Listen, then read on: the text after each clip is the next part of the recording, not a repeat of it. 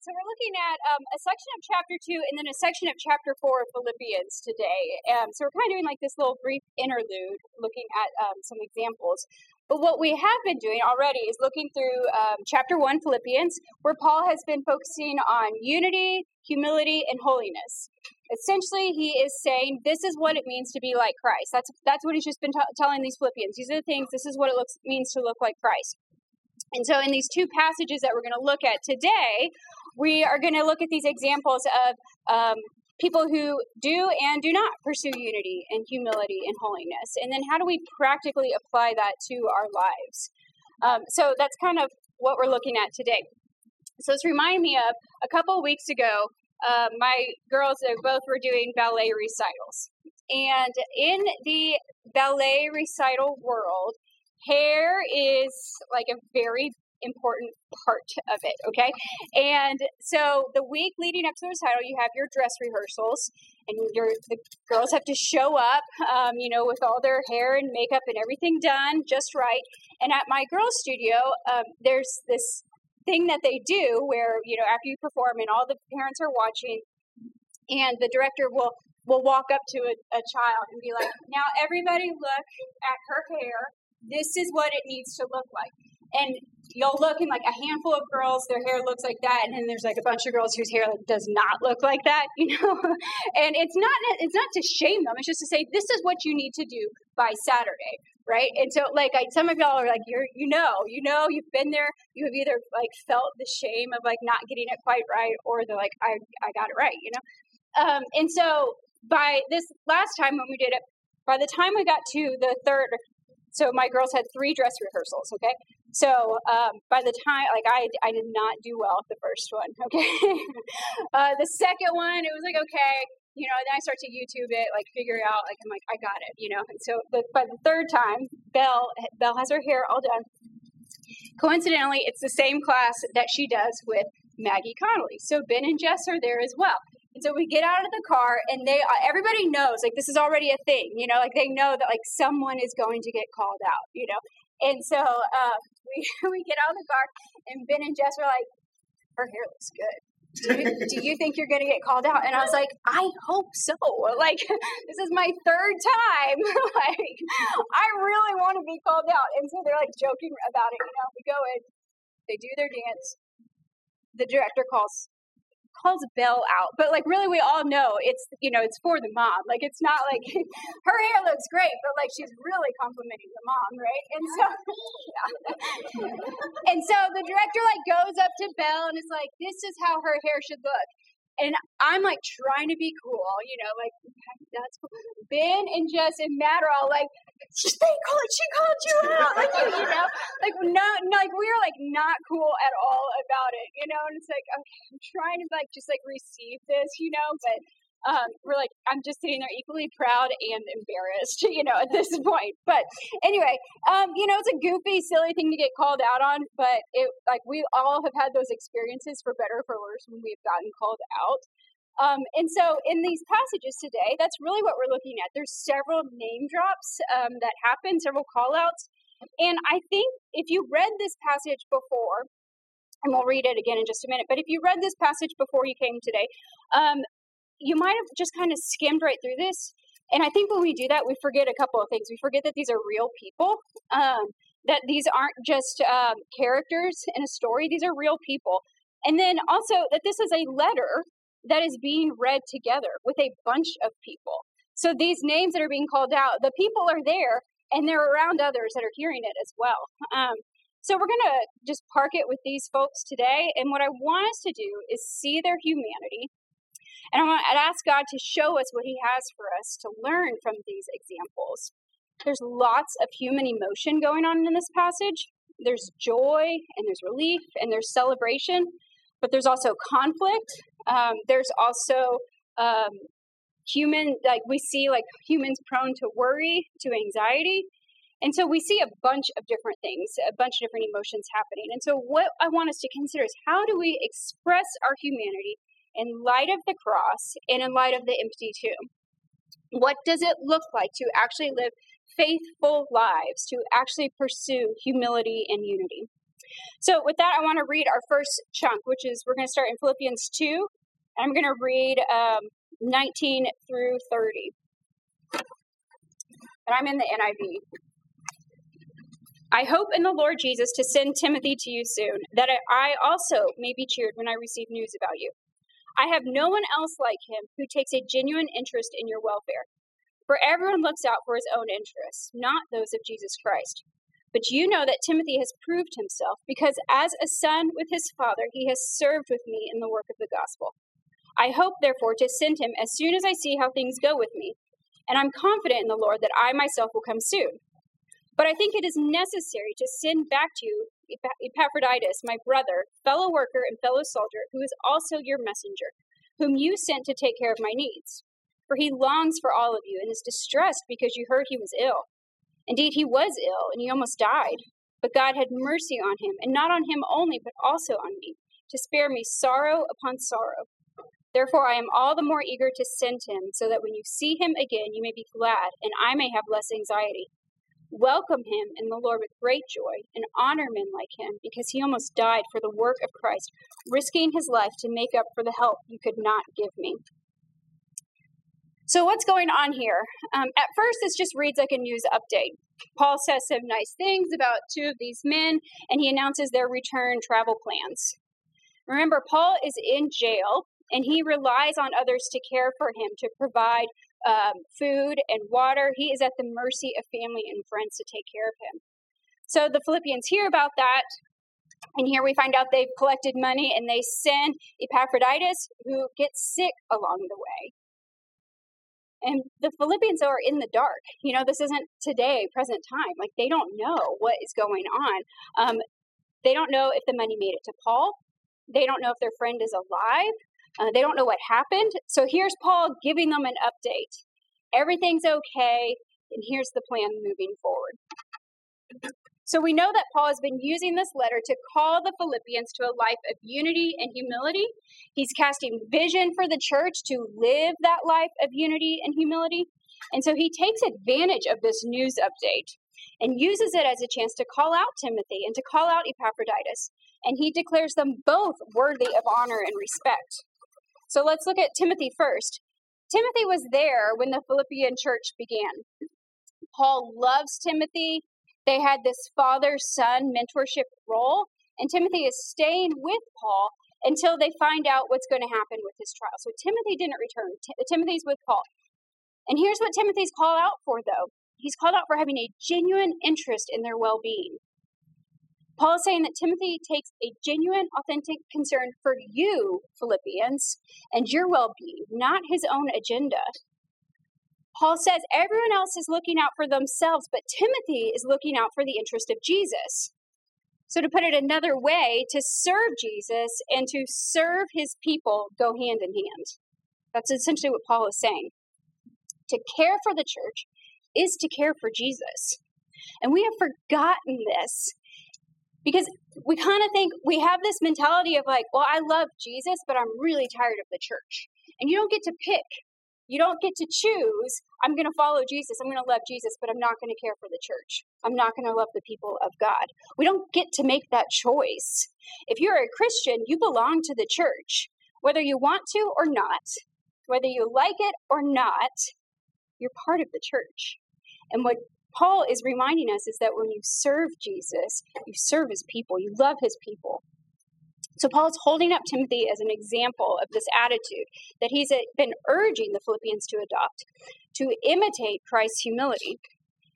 Through the gospel, through Christ, learn and practice the art of putting others before yourself. This is what Paul is declaring. This is good. Yes, do like Timothy did. So many people don't live this way.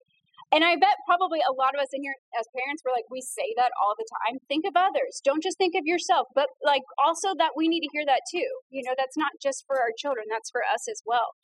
Um, so many people like to just think of themselves first. And culture today will kind of say that that's okay, that that's good. Every person for themselves. Fend for yourself, take care of yourself. So imagine how attractive it is for the church for the people of God to be people who take a genuine interest in others. it's so attractive that Timothy gets called out for it. He gets called out and lifted up as an example for everybody else. And then after that, Paul name drops Epaphroditus.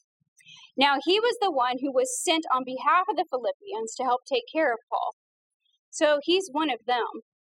He must have gotten sick during his travel, um, so much so that he nearly died, it says. And Epaphroditus heard that the Philippians heard how sick he was, and that caused him distress. So from Epaphroditus, we see his great love for his fellow church. We see his willingness to serve. He's to be honored. The only command in this first passage um, to honor him because he almost died. He risked his life. He is a solid, faithful partner in the gospel. There's so much emotion in this passage, and I love that Paul included this section in his letter.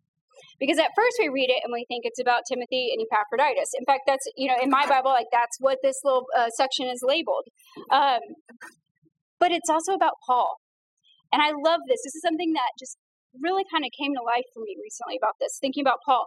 It shows us not only Timothy and Epaphroditus' humanity, but it also shows us Paul's feelings and his emotions. And I think it's easy to skim over this real quickly. But in these few verses, there's a pretty wide variety of emotions. Um, we see distress, we see sorrow, but we also see eagerness and gladness, and we also hear anxiety. Um, Paul was truly glad to see Epaphroditus, and he was truly horrified at the thought of him dying. He shares that he had sorrow and that he had anxiety, but then he also commands the Philippians to welcome these men with joy one of my temptations um, with is, is to forget that Paul is human. Like I just I forget that. I, I I know he's not Jesus, and yet I think that he's like still this better person, you know. Um, and we get a reminder in here that he has emotions just like we do. It provides um, a bit of perspective on Paul for me because I really did. I used to struggle so much with Paul, thinking, "Gosh, he's so much better than every other person."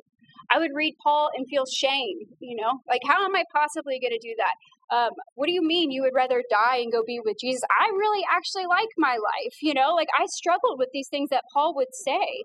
Um, but I see Paul in a slightly different way now. I don't see him as being in a different league anymore. I see Paul as a person who knows how to hold sorrow and joy. He knows how to hold sorrow and joy with hope he doesn't mean that everything is as it should be. It means that with Jesus as king, we will eventually get to where everything is as it should be. So his example teaches us to be fully human, to be vulnerable, to be honest, to feel emotions, and to trust God with those emotions. So these three examples were important for the Philippians, but they're also important for us too because we need these examples. We need to see what does it look like to live as citizens of the gospel of the king. We want to look to people who have been there before us. We need that. That's why I think that's why it's important that we gather together. We need to know one another. We need to see each other in worship and in community um, because we need one another as those examples. We need examples of faithful living with practical application. So, what does it actually look like to live as citizens of the kingdom? So, with that in mind, I want to jump to chapter 4, where we're going to look at another example of people getting called out. And we're going to look at, I'm going to read chapter 4, verses 2 and 3. And so, Paul's calling out some more people now. So, he says, I plead with Euodia and I plead with Syntyche to agree with each other in the Lord. Yes, and I ask you, loyal yokefellow, help these women who have contended at my side in the cause of the gospel, along with Clement and the rest of my fellow workers whose names are in the book of life. Okay, so there's a, a conflict happening, a problem going on between two women, Euodia and Syntyche. We don't get the details, um, but it's obviously something significant for Paul to know about and for Paul to include in his letter. These women are leaders who have worked alongside Paul. They're not bad women. They're not. Uh, they're not wolves. There's no indication that this issue has anything to do with them being women. Imagine being called out for this, okay? Like they here they are listening to this letter and you know, they're they're listening, they're reading this letter together, the Philippians are together, and then bam, Euodia, Syntyche, listen, agree with each other in the Lord. Like imagine if I was standing up right now, I was like, Stacy, Emily, okay, let's talk about this. Like, oh, does that make you just want to cringe? But that's what's happening. Paul is saying to them, though, be intent on the same goal. We've mentioned this before, but Paul's talking about unity. He's not talking about uniformity. He's not saying we have to all do exactly the same thing, but be intent on the same goal. We might disagree on the route, but let's agree on the destination. Let's keep our eyes on the kingdom. I heard a pastor, this was so inspiring to me last year when I heard this. I heard a pastor talk about this when he said, When we keep our eyes fixed on the kingdom, we get the church every time. It's when we take our eyes off the kingdom that we build our own little empires. So, Lord, protect us, protect all of us in this room right now. Protect us from building our own empires. Let's keep our eyes on the kingdom. So, like Euodia and Syntyche, we will have conflict. It's not a matter of if we will have conflict, but when. And I know that for some, like conflict is like makes us squirm and you want to avoid it at all costs. For some, maybe it gives us a little too much energy and power. But we need to figure out what is how do we actually respond? What do we do when conflict arises? And we deal with it. We don't bolt. We don't ignore it. We certainly don't just watch from the sidelines when we see it. Sometimes we need a mediator. Sometimes we need to be that mediator. What we do know is that we all have a responsibility to pray for unity. And I want to urge us all in here that when you pray for our church, and please, please make a habit of praying for our church. When you do, Pray for unity among the body, among all of us in here. Pray for unity among leaders. Make it your prayer for unity. So when we do have conflict, when we have an issue that threatens unity, don't hide it, but deal with it and deal with it quickly. Conflict isn't always bad, um, but it, it's what we do with the conflict. People are watching, and as a Christian, the public eye is on us. When people see conflict in the church, what we want them to see is people working through differences, prioritizing the kingdom, prioritizing others before themselves. It's something that would cause them to pay attention. Are we doing life in a way that has people curious? In a way that is drawing people closer to the gospel, making them wonder, want to know more? we have to rise above this status quo, right? Of being, uh, we need to be careful not to forget that we are citizens of the kingdom of Jesus, not of this world. So be faithful to the King. So how do we do that? Okay, so this is the last passage of our, that we're going to look into. Um, we're going to look at. I'm going to read verses four through nine now. Paul says, "Rejoice in the Lord always." I will say it again: rejoice. Let your gentleness be evident to all. The Lord is near. Do not be anxious about anything, but in everything, by prayer and petition, with thanksgiving, present your request to God. And the peace of God, which transcends all understanding, will guard your hearts and your minds in Christ Jesus. And finally, whatever is true, whatever is noble, whatever is right, whatever is pure, whatever is lovely, whatever is admirable, if anything is excellent or praiseworthy, think about such things. Whatever you have learned or received or heard from me or seen in me, put it into practice, and the God of peace will be with you. So, what is Paul saying? Paul wants the people of God to be known as a celebrating, joy filled people. And this command to rejoice is not a call to ignore or forget the reality of our daily lives. It's not a call to toxic posi- pos- positivity or ro- rose colored glasses or even just an override of appropriate sorrow. Paul just expressed his own mixed bag of emotions. You know, we already heard him talk about his sorrow and his anxiety and his eagerness and his gladness. He's a mixed bag here, okay? So we can't forget that. And we also can't forget that Jesus himself had his own moments of grief and sorrow, of weeping and agony, both when his friend Lazarus died and then when he was preparing for his own death. I loved uh, reading in Hebrews in this book. Hebrews 5, verse 7. It says, During the days of Jesus' life on earth, he offered up prayers and petitions with loud cries and tears to the one who could save him from death. And he was heard because of his reverent submission. Would we rebuke Jesus? Would we say, You're to always rejoice? And what does that look like? No. So, do we rejoice in our circumstances? Sometimes, right? Sometimes, yes. But what we know is we always rejoice in the Lord. We find our joy in Jesus, not in our circumstances. Sometimes both, but always in Jesus. And then Paul goes on to tell us to be gentle or to be compassionate. Give others the benefit of the doubt, I think is what he's trying to say here. And then here's the line that we all know do not be anxious about anything. But here's the deal before we can get to that line in Scripture, we need to notice the line that comes right before it. The Lord is near. The Lord is near. And the Lord being near is what should put everything into perspective for us.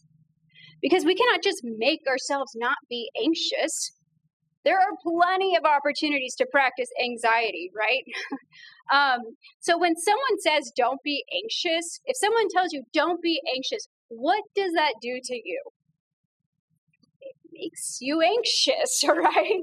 It makes you feel anxious. It makes me feel anxious. Um, but pause and hear this the Lord is near. The Lord is near our posture can change from an anxious uncertainty to a holy uncertainty. I don't know, but I trust you, Lord, because you are near. You know, and I think about this time um, last year during lockdown. For me, that was a very anxious time. I mean, eh, you know, we all uh, had specific things that kind of stirred up in us, but all of a sudden, you know, everything's upside down and the kids are at home and we're figuring out school and it, it was it's just a very difficult time. And I would feed my my anxiety with news, and um, then I would try and parent from that place. And what came out was impatience, or harsh words, or frustration, or just being really annoyed, or ignoring my people. Um, so I started walking a lot that became my thing um, during that season. I would put in my AirPods and I'd listen to music or I'd pray, but I'd have to get out. I'd have to get out. I'd have to get away from easy access to the news. I would come home and things would still be uncertain. Honestly, maybe they would have gotten worse. You know, the news was changing so quickly at that time that um, things were still very much uncertain. But the thing that changed was my posture. I don't know, and that's okay because I trust you. So I would leave the house with this anxious uncertainty and I would come back with this holy uncertainty and it would fill me up. And then you know what? A few hours later, I'd have to go on another walk. Like it just, I just kept needing the presence of God in a way that my phone and the news was not giving me. And it's because of God's presence that we're called to not be anxious. Instead, we're called to pray and to let the peace of God guard our hearts and minds. With thanksgiving, pray about the things that matter. And the deep peace of God that doesn't always make sense will guard your heart and your mind. But how do we keep other things, other things from guarding our minds, right? Because that's really common too. It's not just a switch that we can flip, like, okay, now I'm no longer going to be, you know, guarded by this stuff. I'm only going to be guarded by the Lord, the, the peace of God. Um, that's not the way it works, right? So Paul gives some practical advice here. He says, whatever is true, whatever is noble, whatever is right, whatever is pure, whatever is lovely, think about those things. Don't simply empty your mind, right? But fill it with life giving things. Fill up our minds. It's no accident that this follows um, after talking about anxiety, that Paul's lifting up, listing out these things to think about. Um, because when what we give our attention to is what we become. It's so easy, it's so tempting to fill our mind with evil, with negative thoughts, with chaos, with distractions, just numbing ourselves. And reflect on this for a moment. When do you find yourself the most anxious? And when you find yourselves really feeling that anxiety, really bubbling up in you, what content are you consuming? I know the tension of wanting to be informed, of like really being in the know, of knowing what is happening all the time. I know that tension well. And I also know that my anxiety is directly tied in proportion to what I am dwelling on. Um, we don't want to be people who put our heads in the sand, right? Who just ignore stuff. We want to engage in cultural matters and moments, but don't let the world set your agenda. Don't let the world set the agenda of what you should think. Celebrate goodness. Rejoice in the Lord. Notice the good. Find what's right. Dwell on what is true, what is noble, and what is right. Guard your mind and set it on God's loving, joyful presence. And Paul says, and the peace of God will be with you. How we think matters, and it impacts our ability to rest with God, with the God of peace. In verse 9, Paul makes a bold statement. He says, Whatever you have seen or heard from me, put it into practice. Remember, he's talking about himself there. Whatever you have learned or received or heard from me, put it into practice. Paul can say this because of who he is following. Follow me as I follow the king.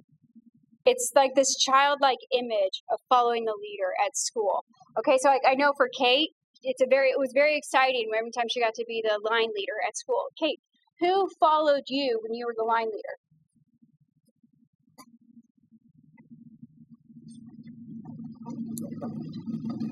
like your the the people in your class, right? They followed you as the line leader. And then who are you following? The teacher. Yeah, you're still you're following the teacher. Um, so that's what I like to have this image in my mind of follow the leader. Her classmates followed her, but she was following her teacher. And that's what Paul is saying here. You can follow me because I'm following Jesus. And this is good and right. This is discipleship. This is what we long for in our church. Be this person to others. Be the person that if someone is following you, they're following Christ. Lead by that example. And I want to be filled up with those people here. Paul's last thought in this passage is this He says, The God of peace will be with you. We can't manufacture unity on our own. We can't just say we're going to be humble and then be humble. We don't naturally choose to love and serve others before ourselves. Our minds are prone to wander, but it is by God's presence and His peace that we become people of humility, that Paul is calling these Philippians to be. It's by um, God's presence and His peace that we also pursue unity, that we celebrate and we stand firm in right thinking. So we get to know the God of peace, and we will have the peace of God. That's really what Paul's saying. Get to know the God of peace, and you'll have the peace of God. So as we move into communion, here we have that. Consider this for better or for worse. We are all examples. Um, we have call outs we have we've had examples of different people living well and people who are not living well. Um, so for better or for worse, we're all examples. We are all examples, so let's be formed by Jesus, our only perfect example. Jesus, who lived a perfect life, who died a devastating death, but who defeated death by his resurrection so that we can be reconciled to God. And so, with that truth in mind, open it. Rejoice. Rejoice at the work of the cross. Take and eat. if you can.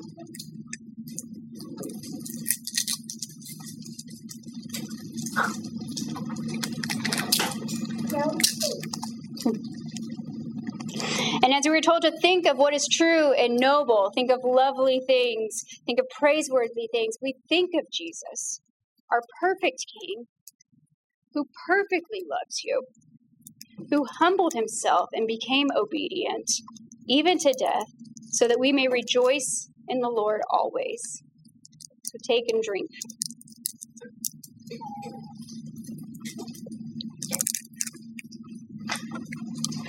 And as we close in prayer, I want to give us time to just pray for our church and pray for each other in light of these things that we noticed.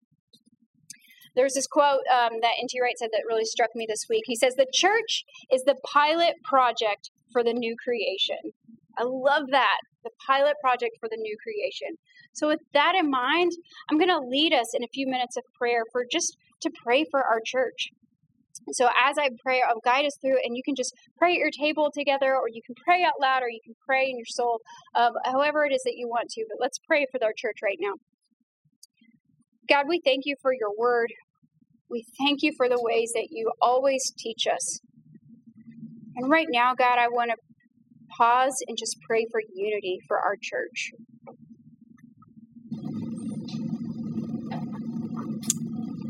God, I thank you for the examples that you gave us in Scripture of people who have gone before. God, I pray for wisdom in our own church body. I pray that you would give us people um, to follow that would lead well with examples, with experience. And we just pray for, for wisdom and experience right now, God. Finally, God, I just ask that you would help us to keep our eyes fixed upon you, our perfect King, or that we would dwell on things that are good and right and true and noble and praiseworthy. Lord, that we would be joy filled people because of you, Lord, not because of circumstances, but because of you, God. And that that would be an attractive look to others on the outside, Lord. We pray that you would be with us, you would fill our minds, you would guard our hearts. Lord, help us to know you, the God of peace, so that we can have the peace of you. And we ask these things in your name. Amen.